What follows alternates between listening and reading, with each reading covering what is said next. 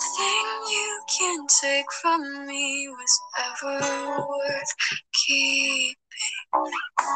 You can't take my charm.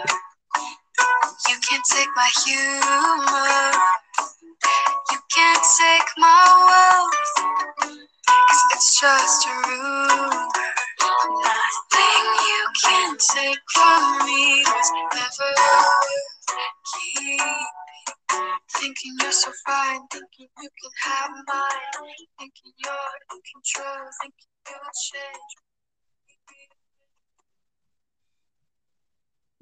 Bienvenidos a este podcast. Mi nombre es Francisca Guzmán Y yo soy Heidi Parada. y hoy estaremos hablando y comentando acerca de un libro que salió creo que a fines del año pasado o a principios de este año, el cual es la precuela de una saga muy muy conocida y de una autora también muy muy conocida. Eh, hoy estaremos hablando de Ballad of Songbirds and Snakes. O quizá lo conozcan mejor por su título en español, Balada de pájaros cantores y serpientes de Susan Collins. Exacto. Es la precuela, si ya, si ya nos habrán dado cuenta antes, de los Juegos del Hambre. Esa tan famosísima trilogía, que hay películas de, de esos libros, de hecho, que por cierto, si no se han visto lo- las películas o no se han leído los libros, no sé qué están haciendo con su vida porque es una saga maravillosa. Sí, las películas son muy buenas. Exacto, o sea, es como el No están a la como, altura como otras películas, sí están a la altura de los libros.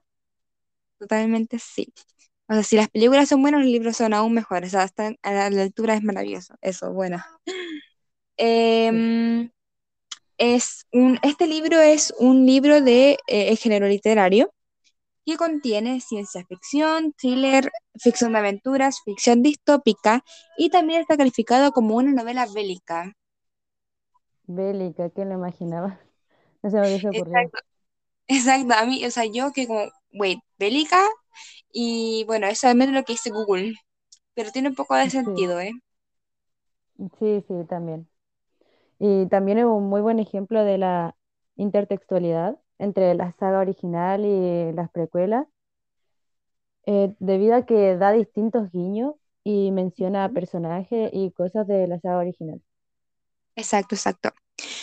Em, a mí en lo personal nunca había leído una novela antes que diera, la- eh, diera el punto de vista del villano y porque, o sea, yo sé que existen muchas, pero nunca había leído una y el hecho de que te muestre como todo lo que tuvo que pasar para, o sea, lo que llegó a, o sea, todo lo que vivió antes de, llegar a ser villano o también eh, la vida en el Capitolio y todo eso, eh, para mí es muy, muy, muy, quedó, yo me quedé muy así como, wow, una perspectiva totalmente nueva. Sí. También es muy interesante el punto de vista que da de la, tiran- la tiranía por parte del Capitolio, eh, su crueldad, el trato inhumano que le da que hay hacia Panem. Y también es muy interesante cómo eso también uno lo puede las cosas que pasan en la vida real. Y eso me parece muy interesante. Es- o sea, yo concuerdo contigo. Em, también algo que me pasó mucho en la novela es que me quedaba en shock, o sea, con las revelaciones que te hacían que uno jamás pensaría que, que, que pasaba eso o que, que, que no sé, esas, o yo, yo durante toda la novela me quedaba en shock, o sea, yo partí leyendo en shock, con eso te digo todo, Te sí, mucho, pero sí. también claramente me reí, sí, es que sí, me reí, me divertía, pero eh, la sensación de suspenso no te la quitaba nadie, o sea, sobre todo como a la mitad del libro en adelante, la, la sensación de suspenso como, ¿cómo va a salir de esta? ¿Qué va a pasar con esto? No, eh, es tremenda, no te la quita nadie. Sí, concuerdo totalmente con tu idea, ¿verdad? Te deja en todo momento atrapada la historia, no puedes dejar de leerlo. Y mm, es muy interesante además cómo narra y cómo está escrito, es fantástico. Y además que el punto de vista que te da acerca de eh, hay- sentir empatía de cierta forma por el villano, por Snow, y a entenderlo de una mejor forma, su Exacto. personaje. Ahora, mm, la novela en sí habla de, o sea, te cuenta la vida del Capitolio postguerra y en sí la vida de Coriolanus Snow, de, de 18 años, un joven de 18 años que tiene que vivir con las consecuencias que dejó la guerra en su familia y con el Capitolio en general y los traumas también que le dejó. Y también el cómo se, se enfrenta, se tiene que enfrentar a, a en sí los sucesos que suceden, o sea, que suceden en su vida en ese momento y las consecuencias que tiene que afrontar por sus acciones y todo. Es muy, muy, muy genial. Sí, además muestra como los inicios de que aquí profundiza más, como por ejemplo el inicio de los motos, quién fue el creador de los juegos y cómo, cómo se inicia este sistema para que la gente comience a interesarse por verlos, por participar en ellos, que eh, como muestra en el libro que antes no era así, y cómo hacen que todo esto se vuelva de alguna forma entretenido, porque entretenido no, no ser, es. no, no, sí, no debería ser entretenido. Hicieron que la gente se interesara por eso tan macabro, tan inhumano. Exacto.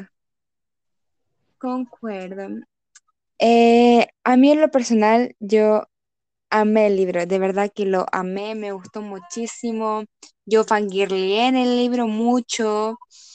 Eh, yo literalmente no podía soltar el libro, no lo podía soltar, yo para todas partes, para todas partes lo llevaba. Eh, me, me acostaba leyéndolo, me levantaba leyéndolo así, es muy, muy, de verdad, de verdad, a mí por lo menos me atrapó mucho. Y de hecho que hay muchas reseñas malas, pero mm, yo no entiendo por qué a mí lo personal me gustó mucho. Sí, es que igual hay que, no es un libro como para leerlo, llegar y comprarlo y leerlo, sino que hay que tener como un trasfondo de la historia de la trilogía. Y por eso yo creo que es un muy buen libro para la gente que le apasiona en sí la historia, eh, los personajes y el universo de Panem, pero desde un inicio, desde los, la trilogía de los Juegos del Hambre. Yo creo que no es un libro en sí que está recomendado para gente que no sabe mucho de esto o que recién quiere introducirse a este mundo. Es recomendable que primero se lean eh, los Juegos del Hambre, la trilogía, para que después recién este libro cobre sentido y te, te cautive realmente y puedas sacarle todo el jugo a a eso. Sí, sí, concuerdo. Además que te muestra eso del villano, te muestra la historia de cómo eh, un joven bueno, puro por decirlo de alguna forma, eh, se puede convertir en un psicópata como el presidente Snow y eso es muy interesante. Sí, sí, concuerdo. O sea, literalmente concuerdo en todo lo que dijiste, pero con el hecho de que la gente que está recién empezando en este mundo, que recién se quiere leer los libros, que mm, se vio las películas, le gustó, pero no se vio los libros y los quiere leer, de verdad que les recomiendo empezar le- leyendo la trilogía y luego este libro porque la experiencia que te deja es única. Eh, uno fangirlea mucho eh, y esto muy, porque también en el libro este te da obviamente la perspectiva de Snow, lo cual es muy interesante, y pero también te da mucha información acerca del mundo de Panem, los cuales no te dan los libros originales. Entonces eso es muy, muy, muy, muy genial. sí, Eh, profundiza mucho más en el, en el personaje de Snow, en su, en su cómo piensa, en todo lo que le pasó.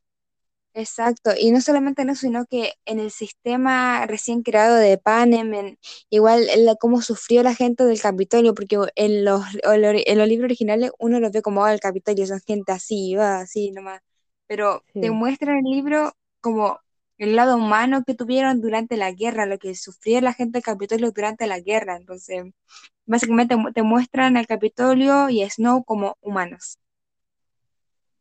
sí, es verdad. Entonces, una perspectiva totalmente nueva. Y bueno, hasta aquí eh, el podcast de hoy. Esperamos que, sí, que quieran leer los libros y que se interesen por este mundo tan maravilloso. Exacto. Eh, esperamos que eh, les haya gustado esta, estos, estos comentarios, esta reseña nuestra, que les haya eh, como atraído a leer el libro, porque realmente es muy bueno. Y si son fan, por favor, lean el libro porque no se van a arrepentir. Y eso, esperemos que les haya gustado esto, que se hayan divertido. Eh, pasen una buena tarde, noche o día a la hora que lo estén oyendo. Y Muchas eso, gracias nos, por escucharnos. exacto. Y eso, nos despedimos. Adiós. Adiós. Are you coming to the tree? They strung up a man, they say who murdered three. Strange things that happen here, stranger would it be if we met at midnight in the hanging tree? Are you, are you coming to the tree where dead man call out for his love to flee? Strange things did happen here, no stranger would be if we met at midnight in the hanging tree. Are you, are you coming to the tree I told you to run so we both be free?